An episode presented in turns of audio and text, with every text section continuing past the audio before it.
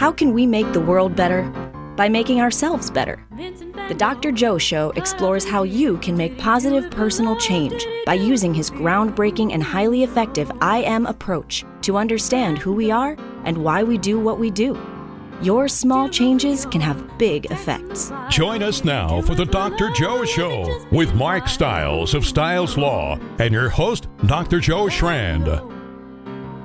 Ladies and gentlemen, welcome to the Dr. Joe Show. I even faded out. That was even faded. Out. I out. faded out on that one. oh my one. goodness, it just gets better and better each week. Every week it gets better. Every you don't practice at home, do you? A little bit. Yeah. Always. My kids love it. They love it. It's great. Thank you, Mark. So last week, Yeah. on a scale of 1 to 10, you were at like 15. I- Really? I, I think we're there again. Wow. Yeah. This yeah. is an interesting one we got going on tonight. We sure do. I We- think you're pretty excited. I am so excited, I, and I know it sounds that every week. You know, I'm so excited, but but, but we do have incredible guests. We really do. Very impressive. and guest. I'm so honored that they are willing to share their time. Yeah. It's a huge gift, you know, when somebody gives you that gift of time. Yes. You know, it's amazing. But this week, Who do we have? we have the Tony Award winning Wow. Broadway producer, Ken Davenport. Awesome. Of Davenport Theatrical Enterprise in New York. Yep. I don't know how many folks out there listening may have gone to New York to see Broadway shows. Kinky Boots is his show. Once Upon an Island is his show, and he's got other shows Yeah. that are coming up and that are just amazing. So he's going to be coming on a little later on in the Yeah. show. He's calling in from New York. He's got some stuff going on. So It's a busy guy. whenever he can call, Right. it's going to be great. It's So, really ladies and gentlemen, if you uh, if you had ever dreamed of producing your own Broadway show, this is this is the show to be listening to. This is the show because I think Ken will tell us about his experience Yeah. and how he got into it. Yeah. But you were also really fascinated as you looked at his website, right? Amazing. I'm I'm excited to talk to him about his entrepreneurship. I mean, there's a lot. I am not a huge Broadway fan, but not no reason, just other than it's not part of my my DNA. I'm but you getting the thumbs down from Ben. Sorry, but, but Ben. you see, but that's what's wonderful about you and I being co-hosts, Right. You know, because we, we bring such different Yin and yang. perspectives to the world. yes, very much so. I love Broadway. I can imagine. And uh, so I, du- I dug in, went online to figure out who he was and what he what he did, and I was really impressed. I'm excited to talk to him about that part of it, the business piece of it. But I have a question for you. Yes, Have you ever dreamed of producing a Broadway musical? I have, Mark. I must admit. Uh, well, let's let's I until Ken gets here. Let's let's talk about that. Okay, but remember, Ken may listen to the show, so I don't want him Which to is think fine. that I'm, you know, like Pitching it. pitching my show. And Oh, well, right. right. I get you. I'm not Ken. I'm, I'm really. I'm not. I- No, may- but I am. Well, maybe. Uh, no, I'm not. I'm not. I'm not. I'm not. But uh, I, uh, you know, I, I've done a lot of theater in my time. Yeah. Starting Um, with Zoom. Starting with Zoom, starting even a little before Zoom with Right. Oliver and Zoom. Yeah. And then, um, you know, I had my equity card, you know, Actors Equity, all that sort of stuff. But but I also love writing. And, you know, if folks listen to the opening of the Dr. Joe show, that's my daughter Sophie singing one of the songs that I wrote called Bango. Right. But the show that I've been working on, it's ready. It is ready. It's ready. We've Oh, had, so let's talk about it. We've then. had readings. Our first reading was at Company Theater, and I hope Company Theater actually may be coming on the air with us sometime. Uh, I think the end of March. okay. They're they're they're in their thirtieth year. Wow. incredible. Yeah. And then we had readings in New York. We've had readings in Boston. We're back bringing it up again because I got distracted. I got distracted. I wrote these four self-help psychology books in four years, and now I was going to say life gets in the way, but four books in four years is not normal. Yeah, just thanks. just so we're clear on that. So let's let's go back in time a All little right. bit. All right. So we're talking about the, it's you're having these readings. You Right. have a score of music. What right.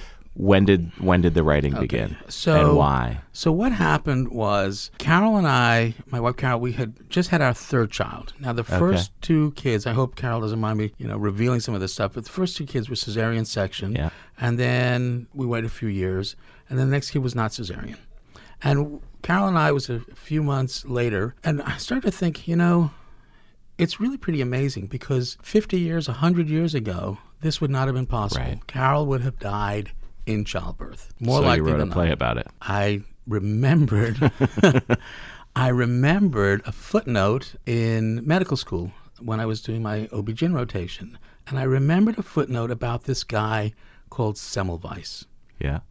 And Semmelweis had done something, I couldn't remember what it was at the time, something to, to help women who were giving birth in childbirth. So at the time, I was the medical director of the outpatient programs at McLean Hospital, and I'd made friends with the archivist, and I said to him, Do you know, have you heard of this guy Semmelweis? Can you find out anything from me about him? And this guy produced a week or two later the original translated manuscripts. Wow. Because Semmelweis was a Hungarian obstetrician practicing in Vienna, Austria in 1847. Wow. And it took him a long time to write this book. Yeah. But this is what was going on. So I started for two years. I read everything I could about this guy. I read everything I could about about the history of Austria, of Hungary, what was happening back then. What was it? So here's what was going on. Semmelweis was working in the Allgemeines Krankenhaus lying-in hospital of Vienna. This was where people came to give birth. It was one of the great teaching hospitals in Austria. And he was confronted with a dilemma. On his obstetric ward, the women would come in and give birth, and about 20% of them would die within a couple of days of something that was called childbed fever. Okay. Childbed fever, they're giving birth, 20% of them die. Nobody knows why. There were these insane theories, really. Something about miasma in the air, or because men were delivering them, they were too modest, all these things. But right down the hallway, literally down the hallway, in a ward that was identical, but run by midwives, the women were not dying. Huh. And Semmelweis set his mind to figure out why. What was happening that women were dying on his ward, but not down the hallway. Okay. And this is the basis of a musical. And this is the basis of a musical. just in case we're called in case you're just tuning in. This That's is right. The, so this is Semmelweis. So what had happened was Semmelweis, you know, these women would die, yeah. and he would then take the dead bodies, and in lecture format, he would then do these dissections and autopsies, Yeah. and he would write down everything that he could find about why the women were dying. You know, so we'd write down things like septicemia, which is about different infections, and pyemia, Yeah. and pleurisy, which is an infection of the lungs, pericarditis, infection of the heart. He'd write all these things down. And then he would go and examine these women in labor on his ward. Two out of ten would die, and he would explore and dissect them. Now, this was really interesting because the reason he was allowed to do this dissection was because the church, about 20 or 30 years later, had given a special dispensation that physicians could do these autopsies and the soul of these people would still go to heaven. As long as they had the last rites, the souls would become these empty shells and it was not jeopardizing the women and the men who had died going to heaven. Mm-hmm. Part of the church absolutely disagreed with that and were absolutely against it. The other thing that was going on was that because there was this very rigid Austrian director, Director Klein, who was running the hospital and was Semmelweis's boss, Klein had come up with the strategy that if you got to the hospital on a Monday or a Wednesday or a Friday, you, if you got there and you were in labor, you would be admitted to the midwife ward. So you might live. Yeah. Well, you pretty guaranteed to. Right. There was practically no death rate. But if you got there on a Tuesday or Thursday or over the weekend, you would go to Semmelweis's ward. Yikes. And so this became knowledge among these women in Vienna, and they would do whatever they could to make themselves be in labor so that they would go into the midwife ward, not Semmelweis's ward. So Semmelweis doing dissection after dissection, he's trying to figure this out, crazy theories, and then a friend of his, this guy Kolletschka, is also a physician, winds up cutting his hand during one of these autopsies. And two days later, Kolletschka dies. Ah. And when Semmelweis looks at the autopsy report, it is all the same symptoms of childbed fever. And he realizes, Semmelweis realizes at this moment that the only difference, the only difference between his ward and the midwife ward was that he was doing dissections and the midwives were not allowed to. The midwives weren't even allowed in the dissection chamber. The only difference. And he realized at that moment, his epiphany was that he was the one carrying something from these cadavers mm-hmm. and introducing it to these women in labor.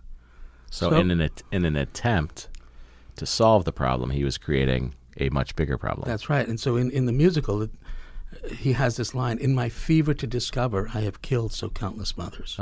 so, Mark, What I a don't mean to put you on the musical. spot. Don't mean, I don't mean to put you on the spot, but what do you think his discovery was? that you must wash your hands. That's right. You must After wash- you dissect somebody, just wash your hands before you deliver a baby. Right, Ben is just showing us a bottle of Purell. That's right. that's right. And so that's how Act One ends. Act One ends with Semmelweis making this discovery and realizing, though, that he has been the one contributing to the death of these women. That's how Act One ends. So the audience leaves going, okay, we know he's right. Never heard of him. Yeah. Why is there an Act Two? And that's when it gets really interesting. Because no one believed him. Uh, no one No believed one- him that you should wash your hands. No, no one believed it. He he began washing his hands. He had all the nurses on his ward wash their hands. The death rate went below that on the midwife ward. Huh. And they still didn't believe him. They did not believe him because he was Hungarian Uh, well, and these were Austrians. That's right. And that, that he dispelled, you know, dismissed all these theories. He'd made all these enemies. So they drove him out of Vienna back to Hungary, back to where you come from. back to where he comes from. And so But he kept. But he kept washing his hands. He kept doing it. He kept making his discovery, and then he gets lured back to Vienna. And I don't know whether I should tell you how the musical ends. Maybe you should just come No, and see it. in Broadway. On Broadway. on Broadway. Yeah. Yeah. But you guys have heard of Lister, right? So this is what this is what really gets me and gets a lot of other people, especially my wife Carol, that Lister is the one getting the credit for aseptic technique for for realizing that you had to wash your hands. There was just a book about him recently. It was all over NPR about Lister, great physician. He was an incredible physician, but he didn't give any credit to Semmelweis. Semmelweis was 20, 30 years before him. And he gave him zero credit No, no credit. And this remember because he was Hungarian. Uh, maybe or because who knows why he knew of his work knew of his work and, I, and, I- Definitely and, I, knew of it. and I'm not I'm not putting Lister down or Yeah. any of the Listerine family or Yeah, anything like that yeah. the, the reality is though that sometimes you know the truth and no one believes you Right. and that's really part of what this show is about how often have you had that experience in your life where you've known something was true but it went against the herd. and no one believed you. Yeah. Let me, um, Ben, can you just run one of the songs from Ken's new Broadway show? Okay, so uh, folks, w- w- go ahead, start playing. So we're going to listen to a little bit of this, and then hopefully we'll bring Ken in, Ken Davenport. Get the band back. Ridiculous. A bunch of 40 something dreamers past the prime of that rock star track I quickly left behind. Cause dreams don't matter when the rent is coming due. You play it safe and let the fantasy slip through. But sometimes I close my eyes and I find myself back in yesterday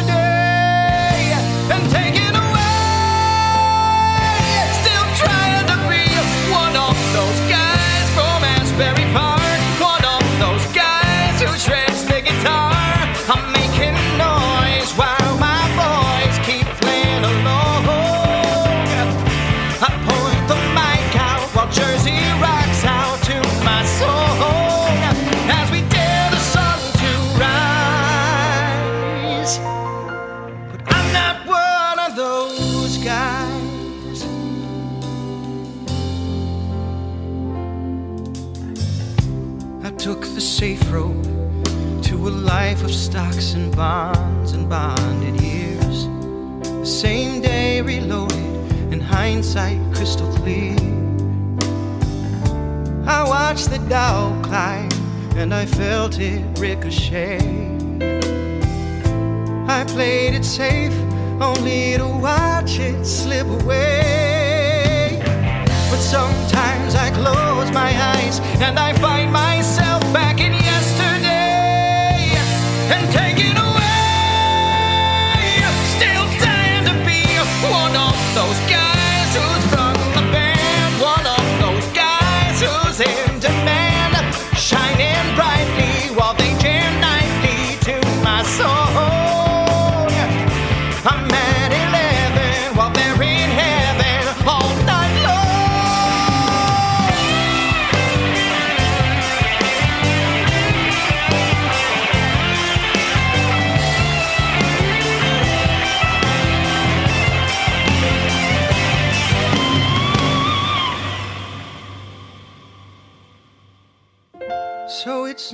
surprise that teenage dreams are flooding in. But open up my eyes and let reality set the stage and then remind me again. I'll never be one of those guys from Asbury Park, one of those guys who chases his star. No building schemes, awful dreams that I forgot. Just let the past hurry past like second thoughts as I swallow the compromise. Cause I'm not one of those guys.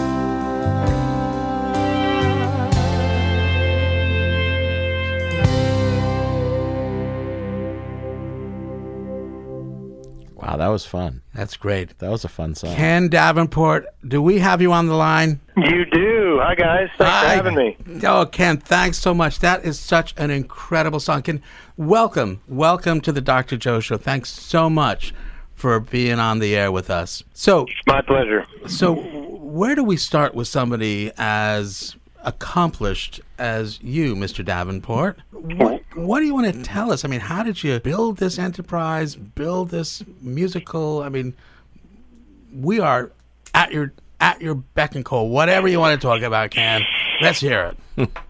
Well, let's talk about politics. No, no, no. Let's not do that. Oh no, no, that's just a shot in the dark. that. No, that was really yeah, bad. exactly. Uh, so, look, I, you know, I'm, I'm, I consider myself one of the luckiest people on earth because I, uh, my hobby is my profession. Mm. I've loved the theater since I was a little uh, hole, actually, like all you guys. I mean, it was, it was great. Uh, I was on hold there listening to some ads and hearing that Massachusetts accent. I was like, oh man, I love it. You can go back and go potty on the weekend, get cocked. It'll be awesome. Yeah. Um, so uh, yeah, since I was a little kid, I've always wanted to to be involved with the theater. My mom tells me that I first kicked when she was watching a production of Godspell. So it was always it was always in me, if you will. Uh, I actually did theater until I was about 12 years old. Got too cool for it. Thought I was going to play for the Boston Red Sox and the Celtics simultaneously, like I was going to be that kid. Uh, and then got rebit by the bug my senior year of high school when I saw Les Mis um, was going to be a lawyer because I went to this college prep school in Central Mass. If that's what they did, churned out doctors and lawyers. but um, I decided after my freshman year of college at Johns Hopkins to just go after this theater thing that I just loved and transferred to NYU and it's been it's just been a joy ever since. I worked my my way up from the bottom. I was a production assistant on a Broadway show back in 19 something. um, and uh you know, getting Richard Chamberlain, the star of the show, his fresh roasted turkey sandwiches that had to be cut off the bone, and and doing all those gopher things, and loving every second of it. Uh, and um, I just slowly worked myself up from from the bottom there, working as a stage manager, and agent, you know, everything until I started producing shows about ten years ago, and I'm still doing it now. So, Ken, this is Mark. How are you? I'm great. What does a producer do? So that's a great question, and I actually a uh, 13 year old girl asked me that question about eight years ago online, and I, I have a blog, and I talk a lot about this stuff, and I was like, I started to answer, I was like, dear Lizzie, well, a producer, and then I was like. What the f do I do? I don't even really know. So I put it to all my peers, and actually, one of the most popular blogs I've ever written. And I think if you just Google Broadway producer, it's, it'll pop up actually on one of the top searches on Google of like, what does a Broadway producer do? A hundred producers respond. So I put it to all my peers, and they gave me, and I said in one sentence, what do we do? And they all uh, they gave these responses. So uh, check that out if you want to see what everyone else thought. What I thought was very simply, uh, I said this to um, a, a group of folks tonight. We had a, a networking event for my blog, actually, and I say this: a producer's job is to get people in a room. That's what we do. We we we come up with an idea for a show, or we love and we say, "Oh, I've got an idea." Like my very first show is called the Awesome '80s Prom Yep. an interactive show um, set at a high school prom in 1989, and I had that idea, and I got a bunch of actors in a room, and I said, "What do you think? Prom, 80s, improv?" And we just energy was created, and eventually we just kept getting in a room, and we created a show with Once on This Island, which is on Broadway right now, my latest Broadway show. The director of Spring Awakening, Michael Arden, who had um, I produced Spring Awakening, the revival, and I said, "What do you want to do next?" And he said, "Once on This Island," and I said, "Great." And I called the authors of Once in This Island. I called Michael. I got him in a conference room, and I said, "Let's do "This. Let's talk about what that would be." Uh, so that's really what it's about. It's about making the first move, if you will. Um, I consider myself. I sometimes say to a lot of my consulting clients and things like, "Your job is to serve the tennis ball, start the game, right? Get things going in some way." That's what entrepreneurs do. That's what producers Right. do. And you are quite the entrepreneur. I could see that online. I saw a lot of interesting content that you had out there. And what one thing that amazed me is it seemed as though it all kind of funneled back to the same big game, which is putting putting people in those seats. And what you're doing is it, it's almost I I hate to uh, tarnish what you're doing, but it's almost kind of an American Idol type of model where you're you're bringing them in, you're teaching them how to do it, and hopefully somebody hits, right? Well, look, my my mission is this. Okay. I love the theater so much. I think the theater, the world is a better place with more theater in it. I think it's just uh, we can be entertained by it, and frankly, we can learn by it.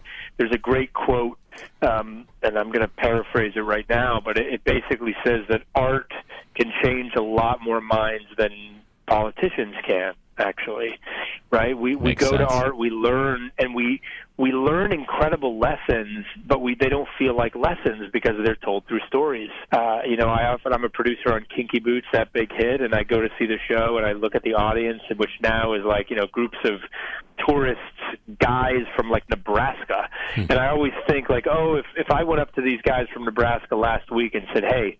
Next week, you're going to see Kinky Boots on Broadway, and you're going to be on your feet cheering for a bunch of drag queens. I think they'd all be like, "You're crazy! Yeah. There's no way that would happen."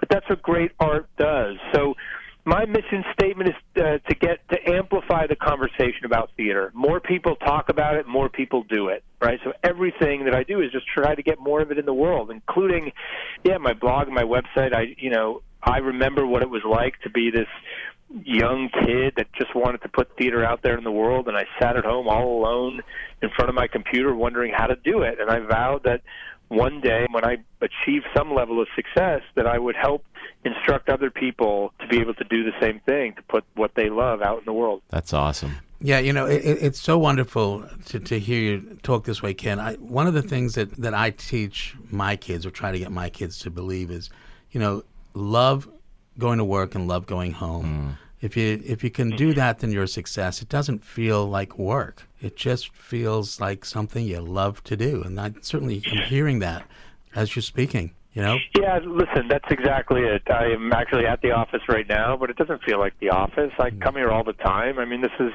where it, it's a hobby. Like I said, it's not a profession. And someone once called me like, a buddy was like, "You're such a workaholic," and I was like, "No, I'm not. I'm a loveaholic." that's I, great. I love it. I mean, it's great. I wouldn't find myself, you know, I, I, I was going to be a lawyer, and I'm very glad I didn't do that because uh, I don't think I would be enjoying it. Like you said, I think that's a great way. I love love what you do and love going home. We were going to just ask you, Mark.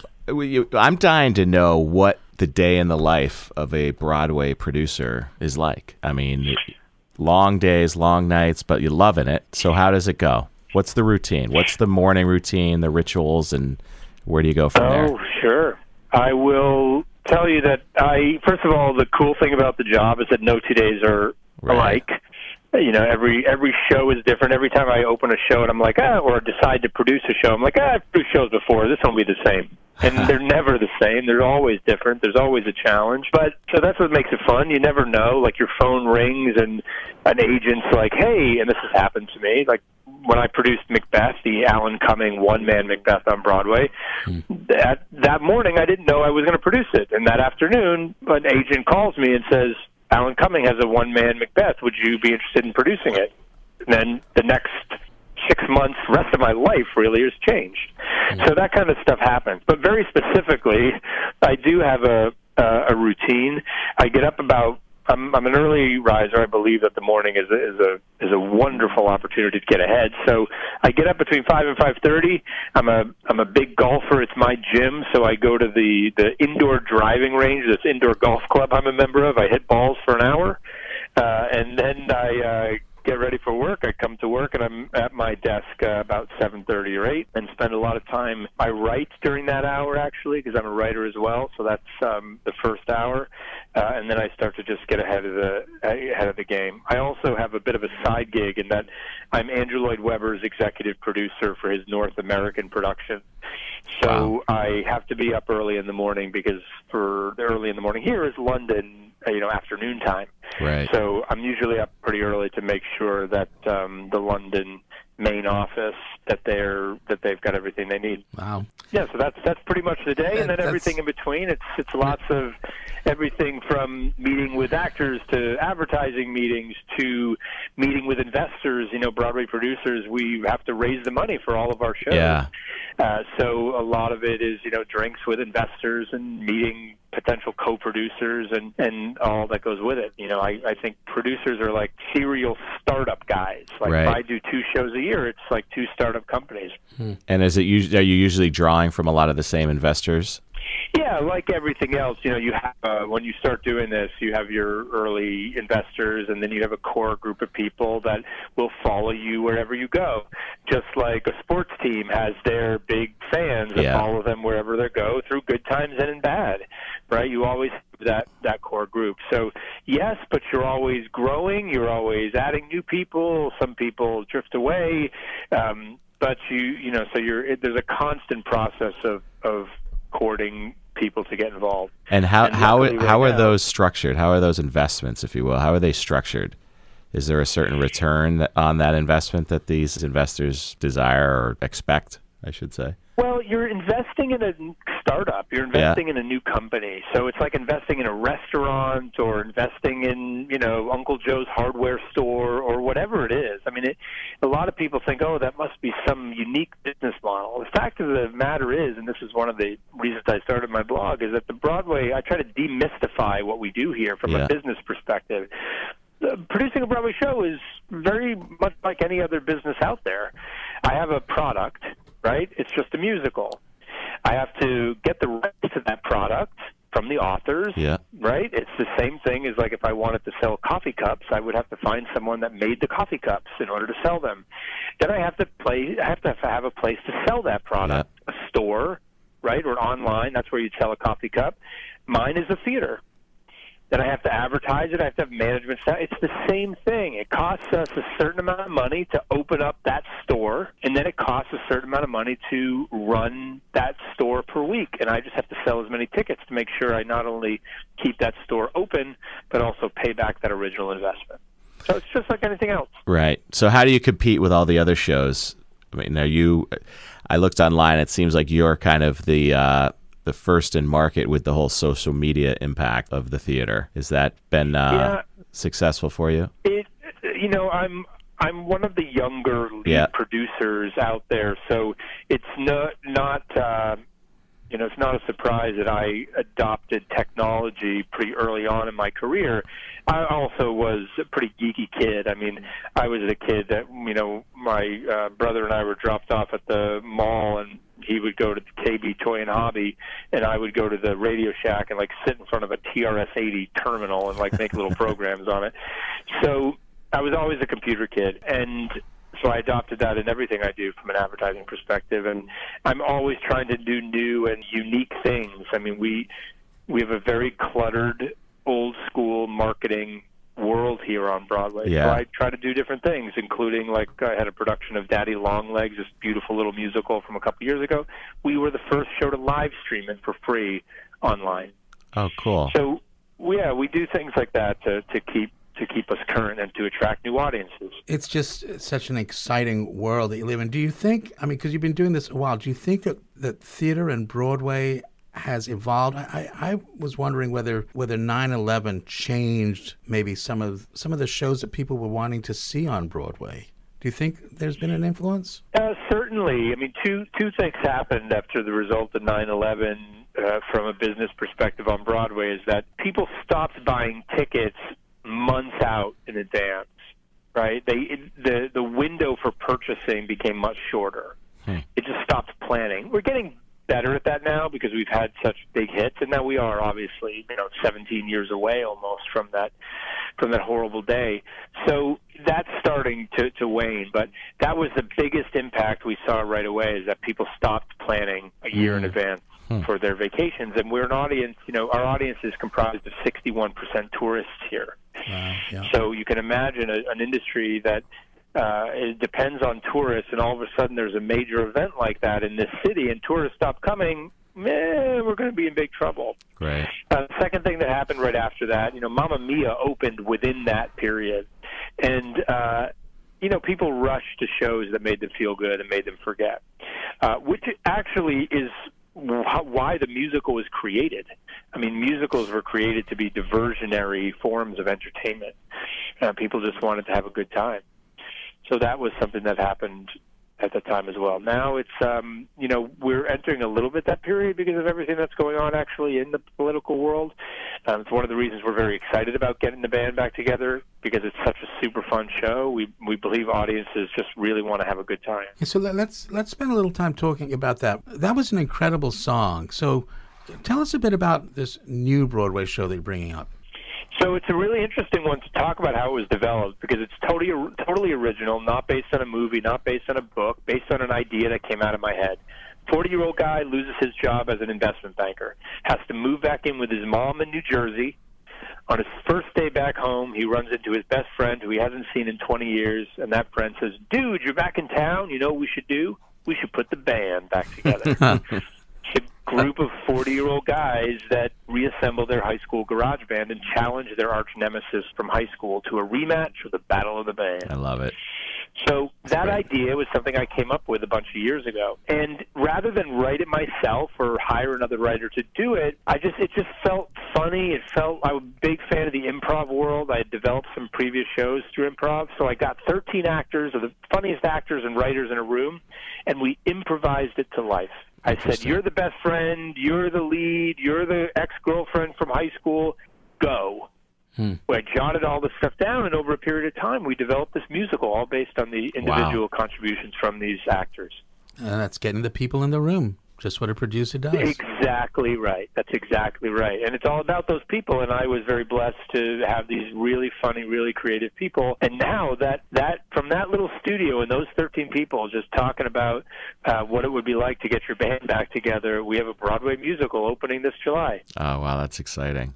That's incredible. But but surely that there must be more to it than that. You get a group of people in the room, you begin improvising, you begin scripting. It doesn't just go right to Broadway. No, it's, it's actually that was you know like almost eight years ago, nine years ago when I first came up with that idea. There's it's a lot of time and effort, and we came up with a script, and then we had to bring in a composer, and we would say to that composer, "Here's where I think a song would go about this," mm-hmm. right? Uh, and then that would be written, and then we would say, "No, that doesn't work. Try something else." And then in 2013, we went to the George Street Playhouse in New Jersey and had a tryout production. Hmm. Right? Learn a lot there. Show was a big hit, got great reviews, fantastic. But hey, maybe we want to try something different. So we're constantly shaping, uh, and that eventually leads to today. That's great. One of the things that, that we talk about here uh, on the Dr. Joe show is this thing that I've created called the I am approach. The idea that people are always doing the best they can. And two of the maxims that come out of it fit so beautifully with everything you've been saying. One of the things is small changes have big effects. And I'm just thinking about the way you say, you know, you're there in the morning, you get a phone call about a one man show of Macbeth, and it's a small change that has a big effect for months. And, and I think that this is part of what happens for a lot of folks who come in to see a Broadway show or any show, any theater. It's a small change. Just walking in that door is a small change that but can have a big moved. effect. And then the second thing that comes out of the I am is you control no one, you influence everyone. And I also think that that's part of what you're talking about because this is, you know, when somebody comes in to sh- see a show, it's nothing about control, but we really hope that we're influencing them. And we really do. We control no one, we influence everyone. Just walking down the street, you're having an influence on people. But coming in to see a Broadway show, it's I mean, I've I've seen shows and I've walked out of there absolutely transformed.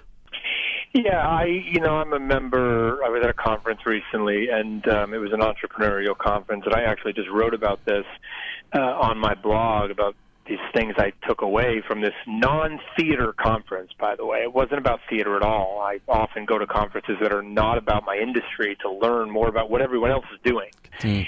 and we learned, you know, we were being taught every about everything from Instagram marketing to how Amazon is taking over the planet, like all this stuff. And in this in this speech about, hey, here's what you where you should be looking on. Here's looking uh, towards what's happening in the future, specifics. Uh, the speaker ended with, and don't forget this. We as entrepreneurs have the ability to change people's lives. Yeah. That's what we do. And you know, many people out there are, may be entrepreneurs or maybe want to be writers or want to be whatever, and other people may be like, "Well, that's not me." No, no, no, no, it is. Everybody has the ability to make a change to someone's life. That's right. By some small action, and you'd be amazed about how saying hello to someone on the street would change someone's life. Or frankly, I my life was changed by observing something. Last week I watched an elderly man who was on a corner in New York City and he started to step off the sidewalk and he uh felt a little nervous and there was uh this is an older Jewish gentleman and there was a young African American boy like standing nearby and the older gentleman looked and said, "Will you help me?" And that boy instantly just said, "Of course." Put his arm out and they walked across the street. And I desperately fumbled to try and get a photo of this because I just thought it was such a beautiful moment of, "Hey, I need some help. Will you help me? Yes, I will help you. That's right. And isn't that how the world should work? And I, as you can tell, that stuck with me. And that little action, that young man saying, Of course I'm going to help you. You need some help. That's what life is about. Changed me. So whether it's me producing a Broadway musical and writing something that, yeah, a lot of people are going to be employed and all this stuff and they'll pay taxes and, yeah, that helps, you know, a lot of folks everyone has the ability to change people's lives with a small action every single day. It's so true, and and it, it really comes down to I think what what do we want as human beings? And I think you know, having done this psychiatry stuff now for thirty plus years, I think people just want to feel valued by somebody else. That that's what we want. For we sure. want to feel valuable, and I think that in theater, you know, this this window into the human condition so often comes down to that in any show is at some point somebody wonders if they are valued by somebody else and in a play with a happy ending everybody feels good.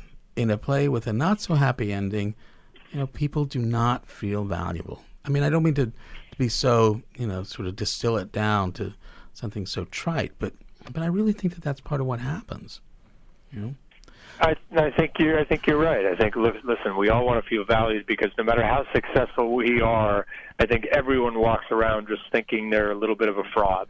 Mm. like, I don't know what yeah. I'm doing. How do I figure this out? You know, I, I interview a lot of very, very successful people, and the one of the common things I see is when they were starting out, they're like, I didn't know what the heck I was doing. Right. I still don't. I just do things. Right. I'm a big believer. You just find something you love, you keep doing it a little bit at a time, and eventually it'll catch up with you. Yeah.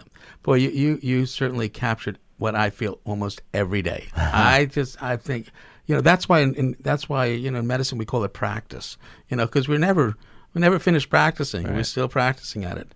So we, we had, we had another question for you in the last few minutes here, if it's okay. Go ahead. Yeah. Mark. As we uh, speak to this, as you as you ready, fire, aim, as they say.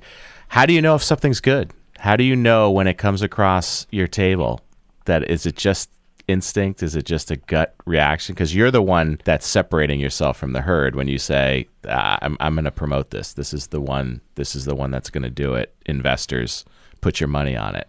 How do you know? Yeah, it's you know, look, I I have to feel something in my gut. First of all, you never know. Right. Right. You you you never know because no matter how good something is, no matter how artistic it is or commercial or any of those things, until that curtain goes up and the audience chimes in, you just never know if it's quote going to be a quote unquote success. Uh-huh. Right, but just because what defines success? Critical success, financial success, that, that stuff, you know, it success is a very strange word. Right. Often just getting it up is a success, you know. Even if shows of mine that haven't worked, people's lives have been changed. They love it, whatever it is, you know. There's a group of people. So you you just have to it has to be something that hit punches you in the stomach and makes you feel like, "Oh, I I have to do this. I have to get it out." It, I just feel compelled to do it for whatever reason. Like this is something I feel I must do. More people need to see this thing. I think they will. Their lives will be changed for the better as a result. Uh, and that's really what it is. And then hopefully lots and lots and lots of people uh, love it. And Right. yeah, it makes money, and um, the authors make money, and then write another play that changes other lives. I mean, it's that that thing. But if you're waiting around like, oh, as an entrepreneur in anything, whether you want to be a restaurateur, whether you want to manufacture coffee mugs, like I said, and waiting around for the perfect one Right. that, oh, you know is a guarantee, You'll never you will start. never do anything. Right. Never. And you'll just go through life missing out on a lot of joy.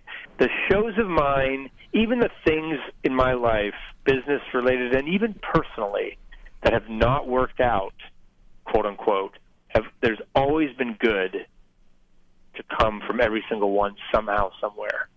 By just going for it and choosing yeah. the path of relationships that haven't worked. There's been something that's helped that I've learned from, or Yeah. a, a, a show that hasn't worked, but I met someone extraordinary that we're doing another show with, or a business that failed, but I learned.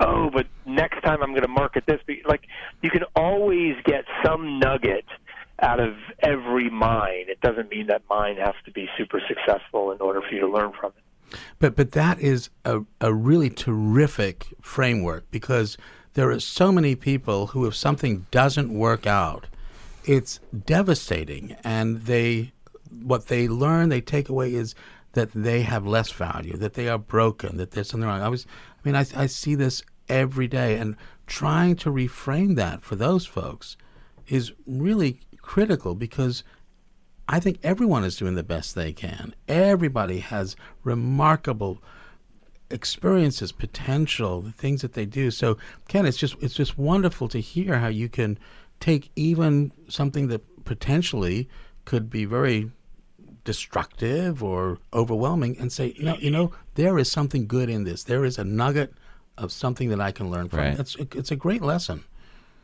Yeah, and I'll tell you, listen, if you want a very specific takeaway to help with this for you or for your listeners, here's what I started doing when I would feel those like, oh my God, I can't fail. I can't fail because if I fail, if this doesn't work out, I'll never do anything again, so I should just better not do it.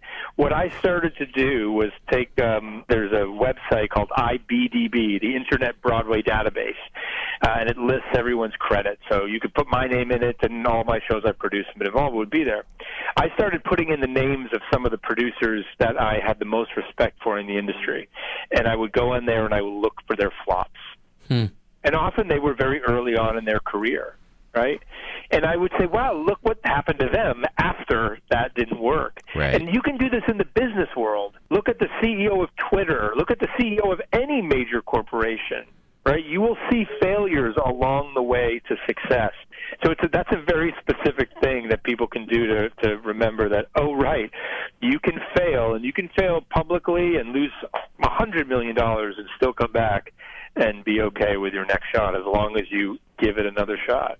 Right. And, and these days, this is one of, I think, the most important lesson to learn. I was just listening to this on NPR, that that our youth need to know that it's okay to fail. Yes. You must fail. You know, because you can learn from it. Failure is not something that, that is a last straw. It's not devastating. Yeah. We- We have to be able to tolerate this because the chances of us being successful all the time, pretty slim. Right. So Oh, impossible. Look, they put baseball players in the Hall of Fame if they get one hit out of three. that's, right. right. You can strike out miserably both those times. Right. At those other times and still go to the Hall of Fame. So, yeah, you got to just swing the bat. Yeah. Right. And if you quit after the failure, you never know if that next one was going to be the success, right? That's right. So Ken Davenport, how do people find you? How do they get tickets to your show? Tell us. We've got about a minute left. Uh, the easiest thing to do is just go to my blog. It's theproducersperspective.com or Google my name, Ken Davenport. It should come up first.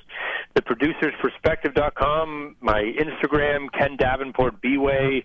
Uh, Google me, you'll find me, but the blog is probably the best way. I've got a podcast there that people can listen to with a lot of this kind of stuff, theatrical stuff, but also small business and just hearing from some really inspirational people. So check it out. We will. Ken, thanks so much for being on the show, the Dr. Joe Show. Normally, we go out with our theme song. Tonight, let's go out with one of the songs from Ken's Oh, show. yeah. Thanks, Thanks, Ken. Ken. Thanks, guys. past the prime of that rock star track I quickly left behind. Cause dreams don't matter when the rent is coming due. You play it safe and let the fantasy slip through. But sometimes I close my eyes and I find my